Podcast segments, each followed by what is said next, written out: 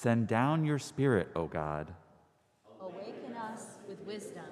Send down your Spirit, O God. Enliven us with justice. Send down your Spirit, O God. Invigorate us with love. Send down the fire of your Spirit, O God. Alleluia. Amen.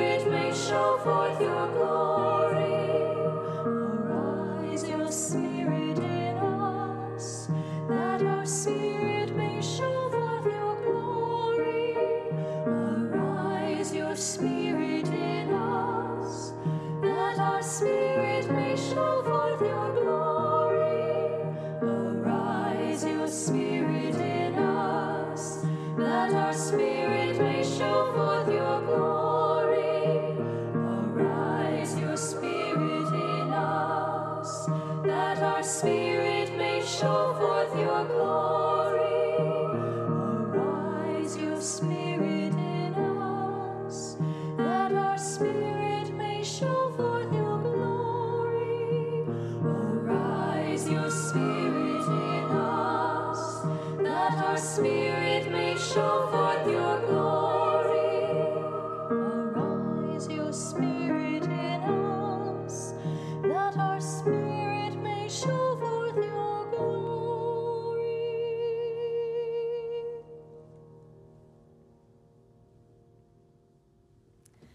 us join together in the corporate prayer of adoration and wholeness, followed by a time of silence. Let us pray. Grant, O God, that your holy and life giving Spirit may so move every human heart that the barriers that divide us crumble, suspicions disappear, and hatreds cease, and that with our divisions healed, we might live in justice and in peace. And now, in silence, let us continue in prayer.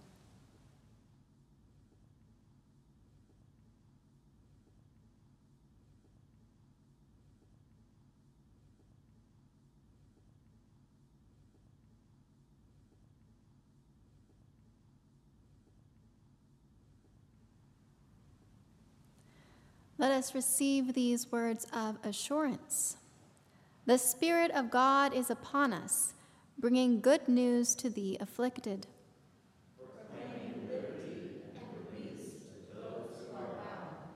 Friends, through the power of love, Jesus forgives all that separates us.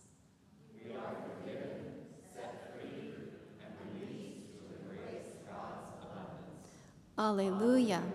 Amen.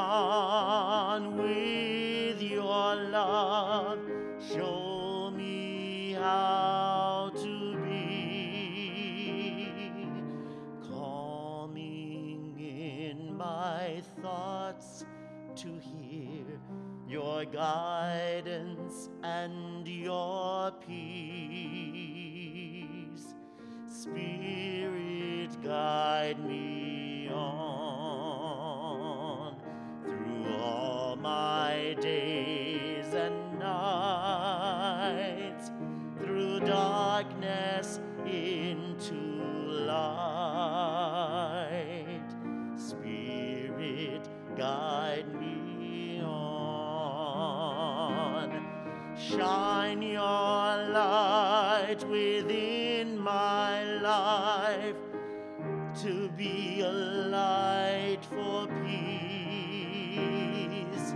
Help me notice ways to share and love and learn and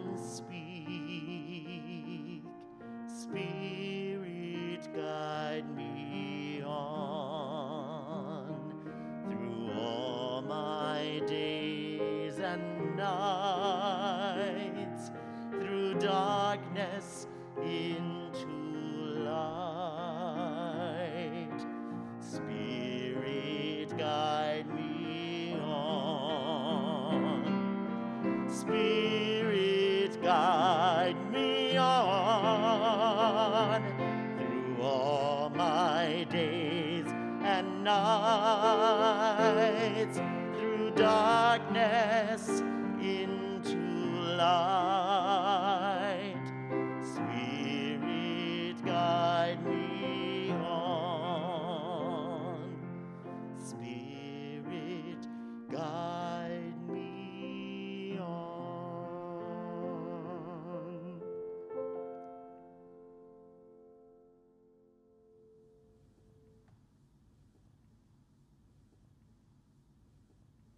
So the king and Haman went in to feast with Queen Esther.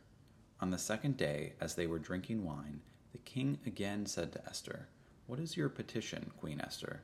It shall be granted to you. And what is your request? Even to the half of my kingdom it shall be fulfilled. Then Queen Esther answered, If I have won your favor, O king, and if it pleases the king, let my life be given me. That is my petition. And the lives of my people, that is my request. For we have been sold, I and my people, to be destroyed, to be killed, and to be annihilated. If we had been sold merely as slaves, men and women, I would have held my peace. But no enemy can compensate for this damage to the king. Then King Ahasuerus said to Queen Esther, Who is he, and where is he, who has presumed to do this?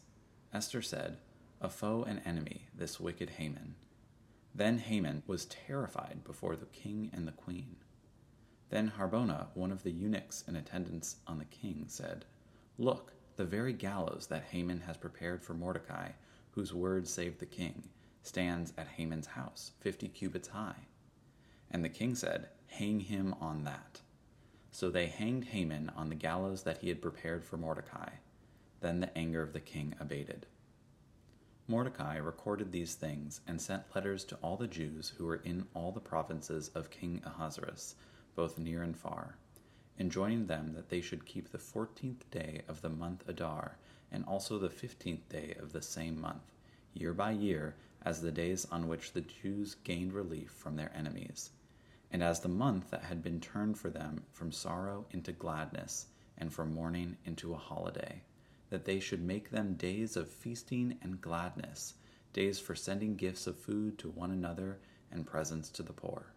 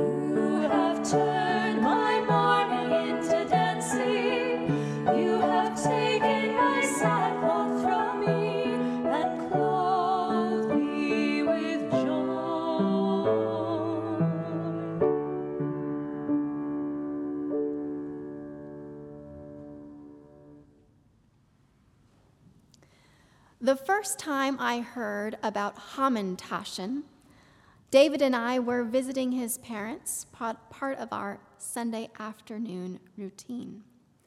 As we were preparing dinner in the kitchen, catching up about the week, Eugene, David's father, had become immersed in his own world, something that was not unusual for him. He spent his working career as a civil engineer, overseeing the development of BART. Somehow, he had enough curiosity and energy at the end of each week to become engrossed in creative projects of his own. He was notorious for going through phases photography, baking, gardening, hiking, tennis. It wasn't like he was just trying them out, casual little hobbies. He was all in. He turned the kitchen into a dark room, got up early each morning, and spent weekend after weekend trying to capture the perfect wave of fog rolling over the Golden Gate. He became an expert in soil, cultivating a worm farm for his roses until he was finally able to produce just the right tea. All of this he learned by reading, lost in one world after another. Satisfying one pursuit, he moved on to the next. Conversation could sometimes be difficult with Eugene. Polite interest was not a discipline he long endured. But if you got on the right subject, he was off and running. Suddenly, his world swung wide open, whether you happen to be interested in the perfect solution to peeling a grapefruit or not. On this visit, whatever our conversation was, he had moved on to other delights. He had taken the top off of a half pint container of triangular shaped pastries and humming along to himself, he began plopping them into his mouth. Seeing this childlike perfection, I asked him, Eugene, what are those? Hamantaschen, he said. They were his favorite cookie, as it turns out, and only available around the time of Purim. What was Purim?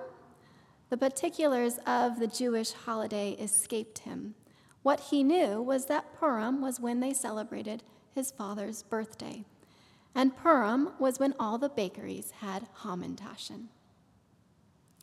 Eugene's parents were from the old country, escaping the pogroms in what is now Ukraine as children. They didn't know the date his father was born, so it became Purim. The symbolism of this didn't seem to register, but no matter. The cookies carried the sweet elation all the same. Our reading from the book of Esther this morning tells the story of Purim. Set in the fourth or fifth century BCE, the Jewish people are living in the diaspora under Persian rule. Opulence abounds in the king's fortress. A royal banquet lasting six months is still fresh in their memory. There were hangings of white cotton and blue wool, caught up by cords of fine linen and purple wool to silver rods and alabaster columns. And there were couches of gold and silver on a pavement of marble, alabaster, mother of pearl, and mosaics. Royal wine was served in abundance in golden beakers of varied design, and the rule for drinking, as these were a people passionate about rules, was no restrictions, for the king had given orders to every palace steward to comply with each man's wishes. These men go on to make a real mess of things, and it's kicked off by the king who tries to get the queen, Vashti, to comply with his wish that she come before him naked, that her beauty might be on full display for all the people to see. Her refusal brings quite the shock to the king. Trying to maintain control, a new legal punishment is decreed for the queen, meant to be a message to all wives, ordering, in fact, what she had insisted on, that she not be brought before the king's presence. Still upset, a prolonged pout fest by the king commences. So a plan is concocted by the sages of the king's court to gather the most beautiful virgins of the land to make him happy again. Esther is one of those lucky females sent to the king by her loving cousin and adopted father, Mordecai. So pleasing are her visits to the king that he makes her the next queen. And so she enjoys a life of responding to the king's beck and call and hoping when she appears without his invitation that his royal scepter will respond positively to her presence so she won't be killed. Egos abound, and meanwhile, Mordecai isn't helping. Haman of Hamantash fame is the top official in the king's court, and an order has been made that everyone at the palace gate must bow to him. Mordecai refuses. He's challenged on it, but he doubles down.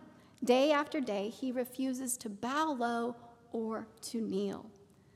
This, predictably, sparks rage in Haman, who begins to plot not only against Mordecai, but the entire Jewish people.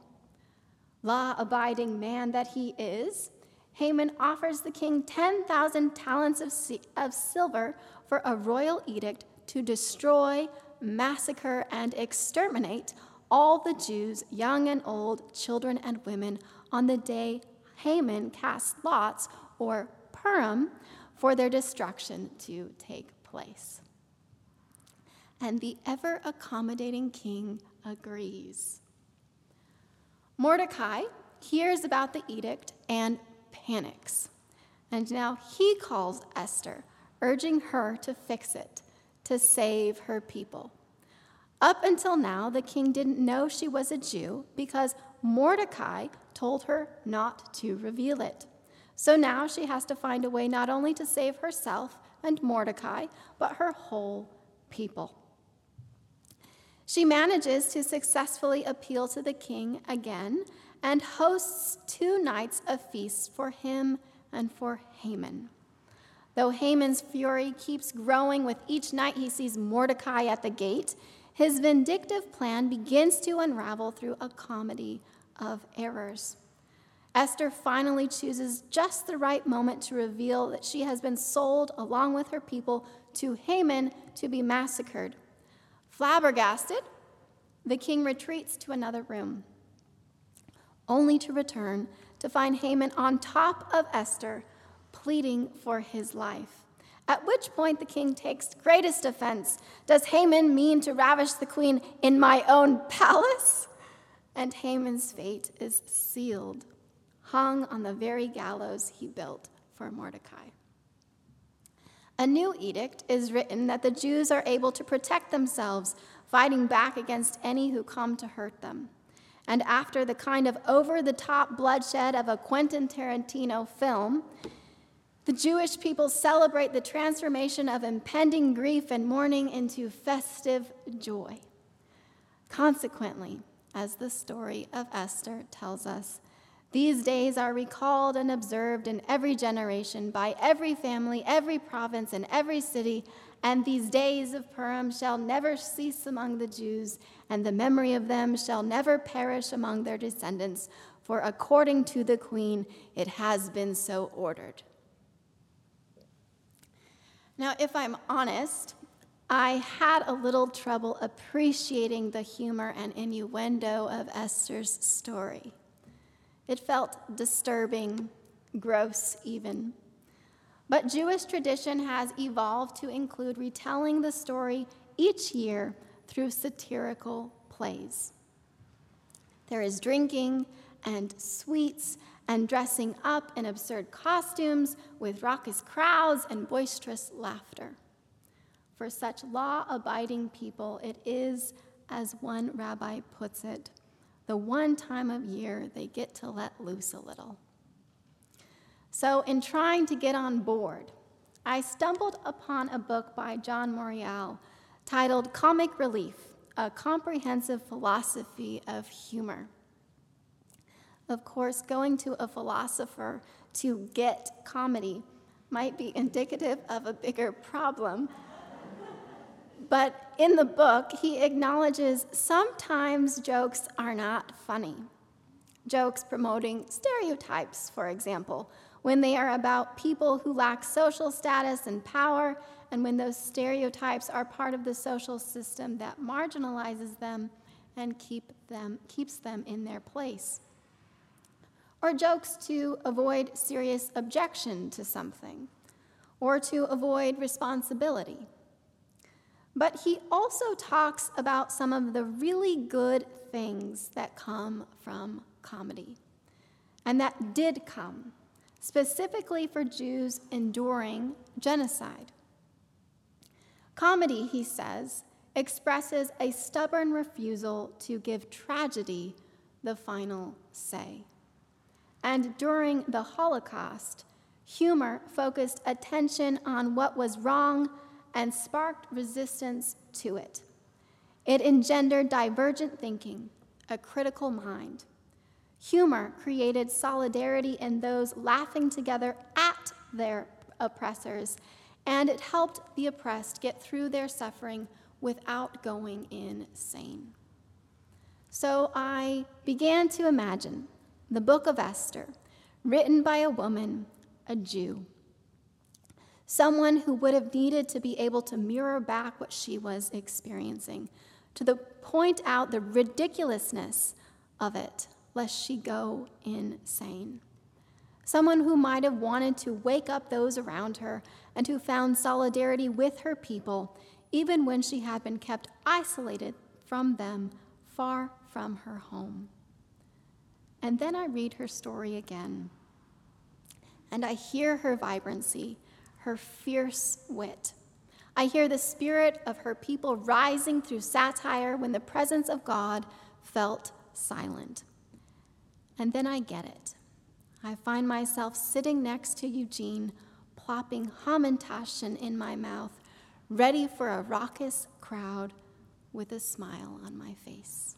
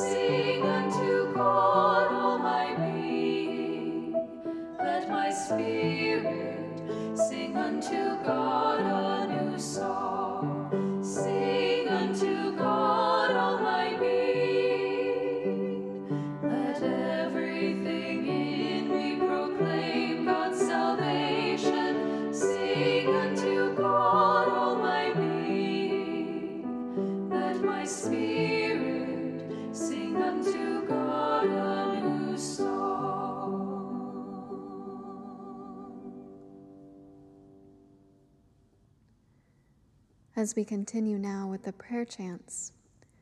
You are invited in the silence of your hearts to offer your prayers of intercession and supplication, those prayers for the world, for those you love, and for yourself to be given to God.